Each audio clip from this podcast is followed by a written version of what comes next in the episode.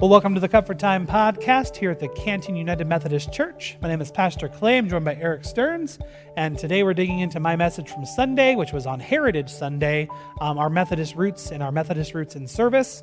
And so, since uh, how this works is we record on Tuesday nights, and today is actually Aldersgate Street Day. Um, we are talking about our, our Methodist history and heritage, our Wesleyan roots, and just what that means for us as believers today. Let's get into it Awesome. As a person in the pews, um, how did it feel? Because this is not something I've done really kind of ever before. As I, I'm I'm preaching on the exact same text. Like I, I like to put together a series, and usually I have a general theme, and then several scriptures that support that theme. Um, but this, these last two weeks, we have focused on Galatians five. Um, How has that been received for for the average person in the pew?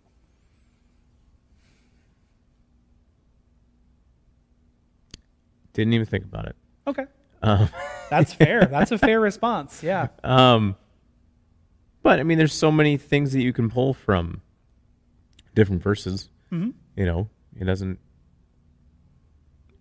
You can interpret things two different ways, and still, Yeah, definitely. you know, I don't know. Yep. I think yeah, it's fine. Mm-hmm. And, even without contradicting uh, contradicting yourself. Right. Uh, the pastor that I had growing up, Royal Archer, always joked about you know this the story of Peter walking on the water.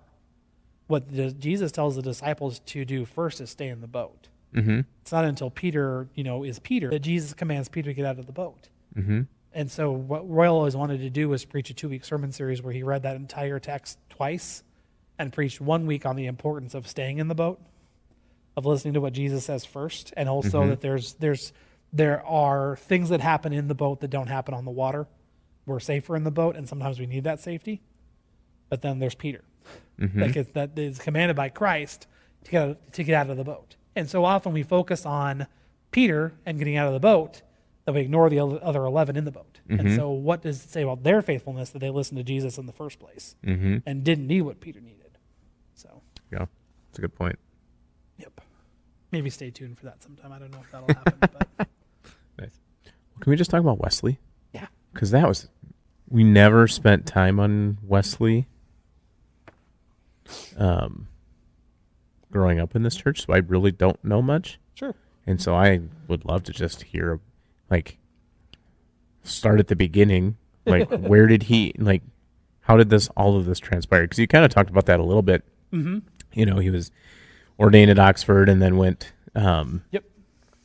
he was a, what was, he was a priest at the Church of England, Mm-hmm. right? Yep. Yep. He was a priest. So, like, what's, what's his background? I mean, yeah. Wesley was born as one of the nine surviving children of Samuel and Susanna Wesley. His, Samuel was his dad was also a priest, um, Okay. and for the longest time they served at the church in Epworth, and so that's why in Methodist circles you will see the name Epworth on certain things. Um, Valley City, North Dakota, the United Methodist Church in Valley City is Epworth United Methodist Church, um, because that place was where John grew up, and that's also where, when he was a young child, the the the, the rectory, the parsonage at Epworth, burned down. Um, and there's a little bit of rumor that that was done by parishioners, um, by Samuel Wesley's own parishioners. Uh, they did not Interesting. like him very well, and so the rumor is, and the and kind of the legend is, no one knows if this is true or not. The legend is is that frustrated parishioners lit the parsonage on fire as a way to maybe try and oust the Wesleys. Um, and John was stuck on an upper floor, and the fire was blazing, and he had to like jump out the window and be saved. Um, and so he would say of his own life that he was one who was plucked from the fire. So that God, you know, he believed that God had this big, bold purpose for his life because why else would God save him from the fire if only to do something with that life? Um, and so formational in his faith was actually his mother Susanna, even more so than his father Samuel. Uh, despite him being the priest and the, tr- and the leader of the church, um, Susanna Wesley is really the one who raised all nine Wesley children in faith and also um, hosted Bible studies and other things in her home, which was super frowned upon, but yet people, it was popular enough that people, you know, didn't care. They would just come. what was frowned upon? Women leadership. Okay, Women that's what I figured. Yep, yep. Yeah, that was definitely not a normal thing back in that day. Mm-hmm. But Susanna didn't care because she knew that it was important enough, and the people didn't care because she was good enough at doing it. Mm-hmm. Um, so she did that. Um, and so then John, pretty typical upbringing, um, and then um, did go to Oxford, um, received degrees there, uh, did pursue ordination in the Church of England, and then went back to, ta- to teach at um, Oxford. Okay. Um, he was a fellow um, at, at uh, one of the in one of the colleges at Oxford, um, and then uh, it was during his time of fellowship that his brother Charles uh, also came to Oxford, and they were he Charles and his friends were seeking some kind of spiritual growth opportunity of some kind, because the Church of England was very much a hobby more than a place that you could really dig in and give your life to. Um, you know, is very Hmm. surfacey, very show up on Sunday, and then the rest of it doesn't nearly matter nearly as much. And so Charles and John came up with this idea, what became kind of known as the Holy Club. That was not their doing. That's not like, you know, we're, we're going to sit around the table and decide what to call this thing. That's not really how it went. They just got together and they, they practiced um, reading scripture, uh, reading devotional books, and then acts of service. Um, they also practiced regular fasting, so much so that one member of the Holy Club fasted himself to literal death Oh, really? which is kind of a extreme view of fasting, but he did, and that's what happened. Um, and so that kind of grew while they were at Oxford um, together when Charles was as a student and John was a fellow. Um, that kind of grew and, and kind of morphed into the, the, the Methodist movement that we know and love now today. Um, Holy Club, Methodist were both, like I said on Sunday, those were both pejorative terms that other people called them. Um, the Holy Club one stuck, and then clearly at some point in time, Methodism stuck as well. Um, so it was during this time when John was a fellow at Oxford uh, that a guy named Oglethorpe was was working on this new colony in Georgia. He wanted to be more of a Christian focused area, and so he was impressed by Wesley and John Wesley um, and Charles too, and both Wesleys ended up in Savannah, Georgia.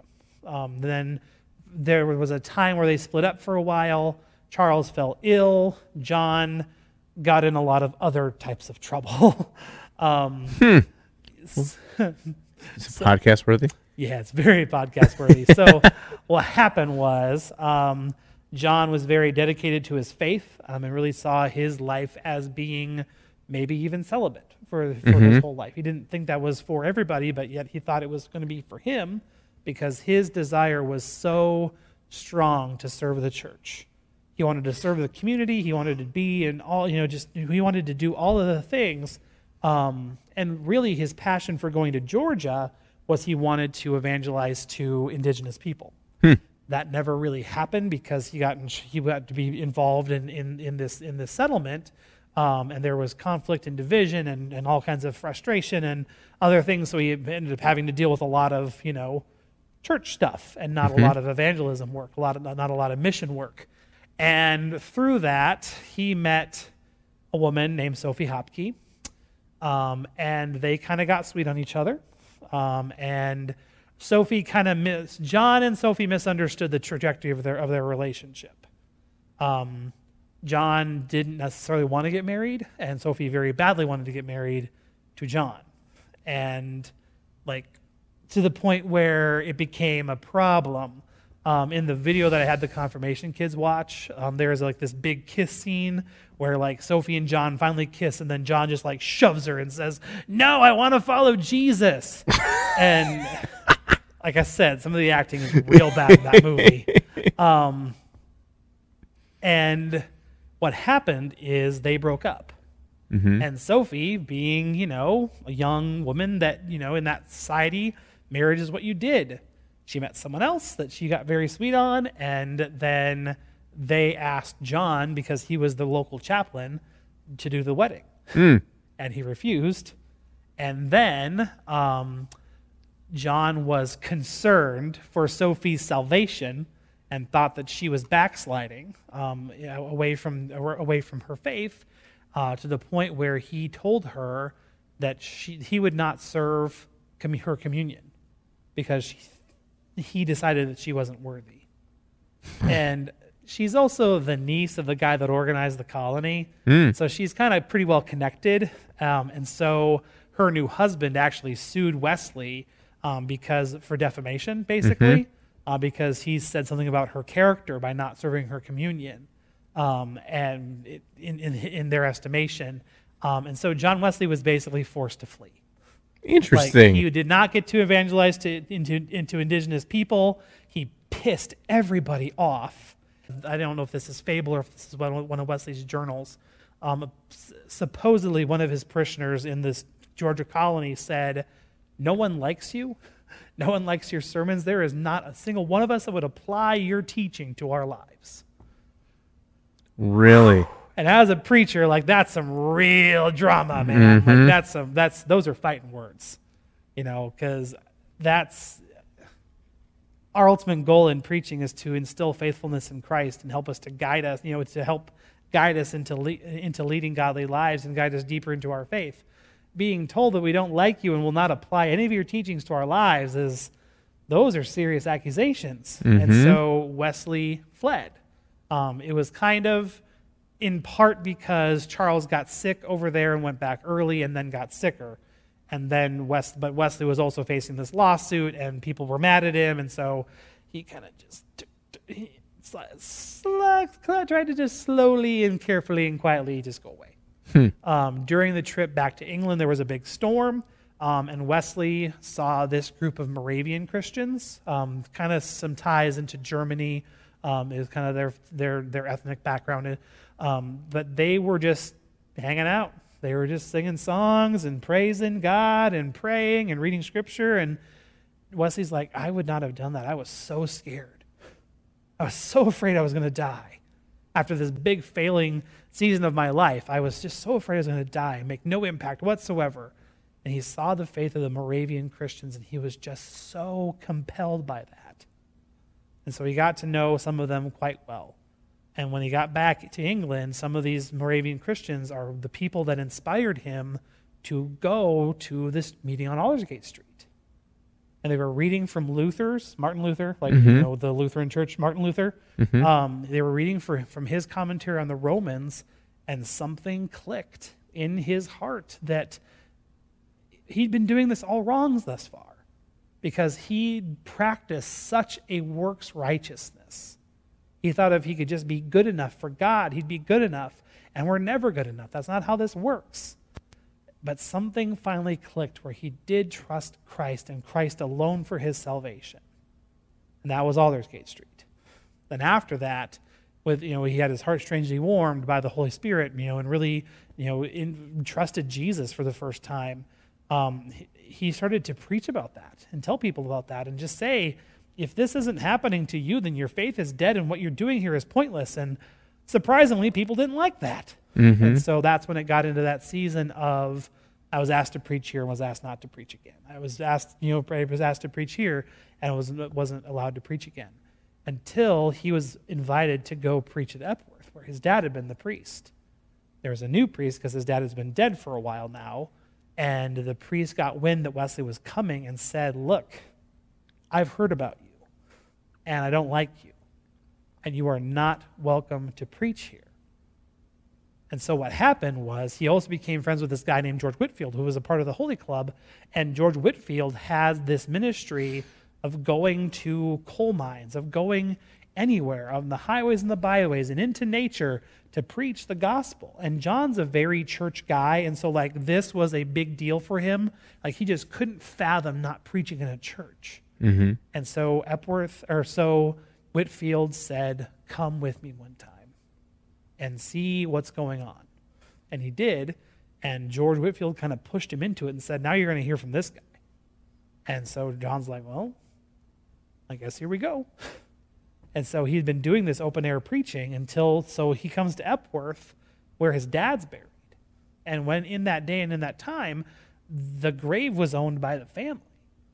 And so he climbed atop his father's grave and preached a sermon at Epworth because he owned he could not be kicked off of this ground. Mm-hmm. So that's where he preached from. And so then the American Revolution happened. The Church of England obviously took all of their, you know, when the when the American Revolution was over, the Church of England is like, well, you just kicked England out of America, so bye. And, you know, there were all these open pulpits and open places where people were hurting for someone to come and preach. And so Wesley had some, there was already some division happening between him and the Church of England. Like the Methodist movement was really starting in earnest. And then the American Revolution happened. And one of the major things in, that happened um, in the Methodist Church in America, the Methodist Episcopal Church in America would have been, would have been the more formal name, um, was the Christmas Conference of 1784. Um, basically, Wesley had empowered uh, Thomas Coke and Francis Asbury uh, to come across from England to Baltimore. Um, and circuit riders went all around the place and got all of the Methodist pastors um, in Baltimore at that time to kind of lay out some of the organization, like really like our denominational structure, kind of based on the political philosophies of John Locke. So our our our connection, our, our church polity mimics the federal government in a lot of ways, and that all kind of started there because Francis Asbury was so fascinated by John Locke. Um, and so Francis Asbury really kind of organized some things, and then Thomas Coke and Asbury, uh, Francis Asbury, um, really ordained a lot of folks at that conference, and then sent them out. And this this was the, the kind of the, the launch of the formal Methodist movement in America. Interesting. Mm-hmm. That's why those names make sense now. Yes. Mm-hmm. Yep. Yep. And our and our denomination's public publishing house is Cokesbury because of mm-hmm. Thomas Coke, that part of Coke, and then the second half of Francis Asbury's name. So mm-hmm. Cokesbury is Nice. sh- shoved together Gotcha. to be Cokesbury. Mm-hmm. Yeah. So what? Okay, so he obviously at some point people started liking what he was saying. Yeah. Uh, at Epworth was kind of where that really. Epworth, and then a lot of the other open air, you know, open air opportunities. Mhm. Um, and also, I mean, because he was so insistent upon service, um, you know, they were doing things in the community. They were going and you know they were hanging out with people that the other the, the other church people would not hang out with. You know, they were doing things like teaching Sunday school. Like Sunday school didn't start off as like a church thing. Sunday school was a school for those that could not afford private education during the week. They would teach for free, young kids, and through that, you know, we're able to teach a little bit about Jesus while also teaching about you know education things, um, and just kind of slowly but slowly but surely, people joined what they were doing. And slowly, slowly but surely, it became evident that there was going to be a split between the Church of England and this Methodist thing. And there was like there never was a formal like Charles or the John Wesley to his death was an ordained priest in the in the Church of England. He was never excommunicated or defrocked, but he mm-hmm. was it was very clear that there was a split, and that the Methodist was going the Methodists were going one way, and the Church of England was going another way. You mean he really had a transformation from no one liking him Oh yeah, to having a massive following. I mean, absolutely yes. that's crazy. Yep.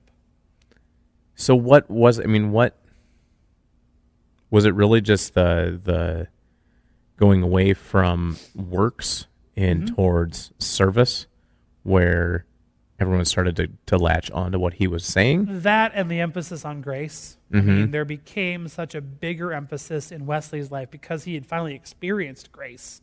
You know, after after after Aldersgate Street, his like most commonly preached on passage of scripture was Ephesians 2, which talks about going from death to life, going about being God's handiwork, and that our salvation, that we're saved by grace and not faith, lest anyone can boast, and we are God's handiwork. Nothing that was, we're not anything that's made by human hands, so that no one has a place for boasting. He preached and he preached and he preached on that, and that was just such a different message than people were used to hearing. It was more about God than it was about us, and that's really important. And you know, and and just his emphasis on grace um, was so strong, and that that plus the fact that you know they were actually doing stuff as a result of their faith um, really is what attracted people to what they were doing. You know, and, and also that there was such a tangible like there's a reason why Methodists stuck because there was a method. You mm-hmm. know, the Holy Club method was Bible, lots of Bible, lots of Bible, devotional books, devotional practices, and then public, you know, public practices, inward and outward piety that, you know, was not for show, but was a response to what had happened inwardly. You know, we're mm-hmm. changed here and then we spread out. So how did Charles? I mean, because as a kid growing up in the Methodist Church, you always heard the name Charles Wesley. Yep. How? What?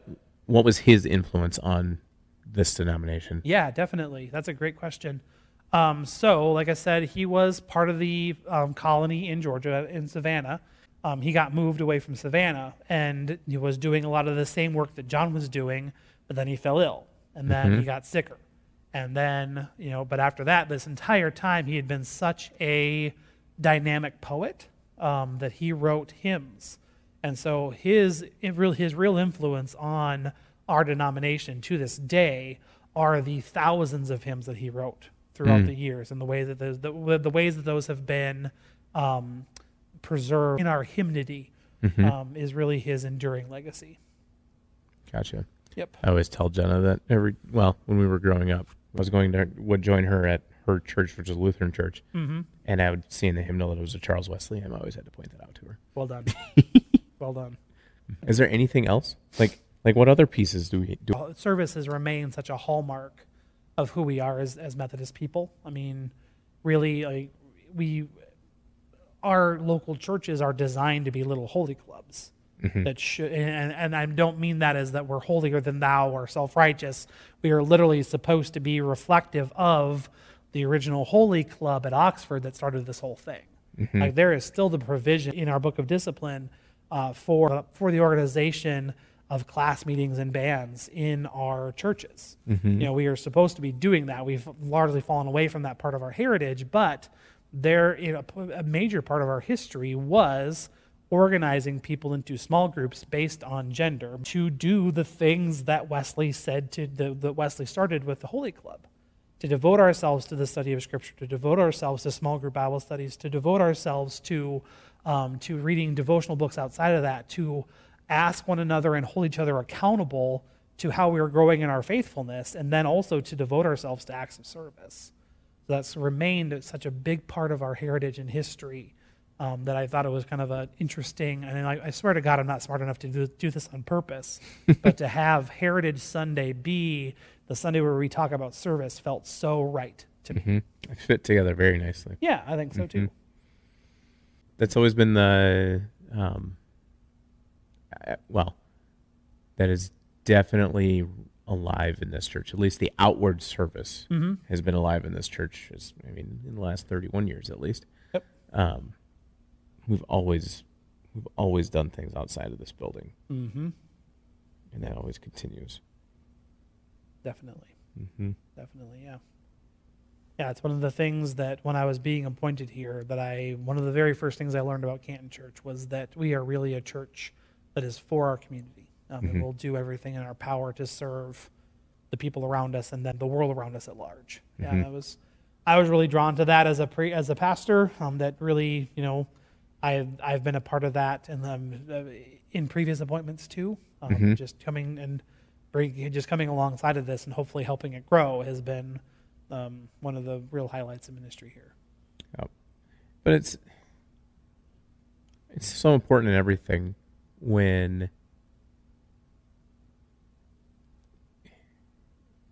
when you approach things outwardly instead of inwardly, Mm-hmm. you have a whole different perspective on that. Absolutely. You know, when you're when you're looking at how can I how what I'm doing be a f- benefit to everyone else, or what value am I adding to everyone around me, makes a big difference in how you make decisions, Absolutely. Yep. and we're all more successful because of it. Mm. I agree with that. How did the epicenter all end up at Nashville? Uh, that I don't actually know. Mm. Um, and I think part of it has to do with you know with the with the Savannah connection. Um, so much of our history and heritage is in the South, Mm. um, and then spread north and west from there. Mm-hmm. Um, and still to this day, there remains a large, large Methodist presence in in our south southeastern states. Mm. But I don't know the I don't know the actual answer Sure. to that question. Interesting. Yeah. Yeah, that's fine. What else do you want to talk about? The only thing that I really cut because it just felt a little bit too self-congratulatory um, is that one of the ways that I choose to serve, one of the things that I choose to do. So we talked on Sunday about, you know, my friend bought me coffee and I was like, "Hey, you don't have to do that." And she said, "I know, I don't have to do that. I'm doing that because I want to." Mm-hmm. One of the things that I want to do, um, actually revolves around coffee as well, um, is that the Laura's Lattes here in town has a punch card where you buy 10 drinks, you get the, there you, is it nine and then there's the 10th is free or 10 and then one is free. I'm not sure. I'm not even sure how it works because what I do with that punch card I'm a very, I'm a very strong punch card user, very strong coffee drinker. Um, and um, what I do with my punch card is I very seldom will get a drink for myself. Um, I will just hand it back to the to either Deneen or Josie or whoever's working and just say, you know, there's a vehicle behind me they can have that free drink. You know, and so Cool. kind of my way my way of doing drive through difference without creating a whole lot of logjam and headache, but just what I want to do is to make someone else's day brighter. So That's cool. yep. I cut that just because it like I said, it just felt a little bit too self congratulatory. Mhm. But, you know, you can understand that. yeah. I think it is important for us though to look to opportunities and look at, you know, to to to see the want tos of our world rather than the have tos, you know. Very cool. Well, what's Yeah. next week? Yeah, so next week is the continuation of this series. Uh, we are focusing um, again on Galatians 5 um, and talking about how we are um, set free to transform the world. Um, you know, there are, we've been talking about this whole, this entire time about how we are set free by the resurrection of Jesus Christ. We are set free to live outside of a cold and dead religion. We are set free to serve because we want to rather than we have to. And we're free to transform those things in the world that we do not like, including ourselves.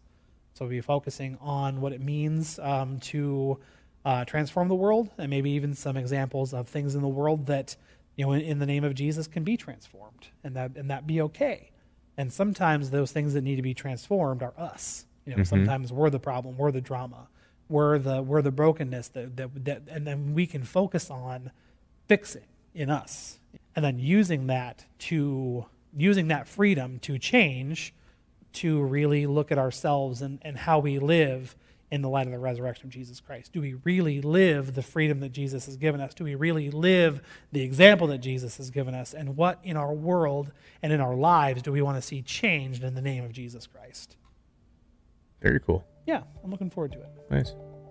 Well, thanks for joining us on this week's Cut for Time podcast. Join us again on Sunday here in the church or on Facebook Live or again for the podcast next week. Thanks for listening to our Cut for Time conversation. Join us for worship in person or on Facebook Live Sundays at 10 o'clock Central Time. And now go in peace and serve the Lord.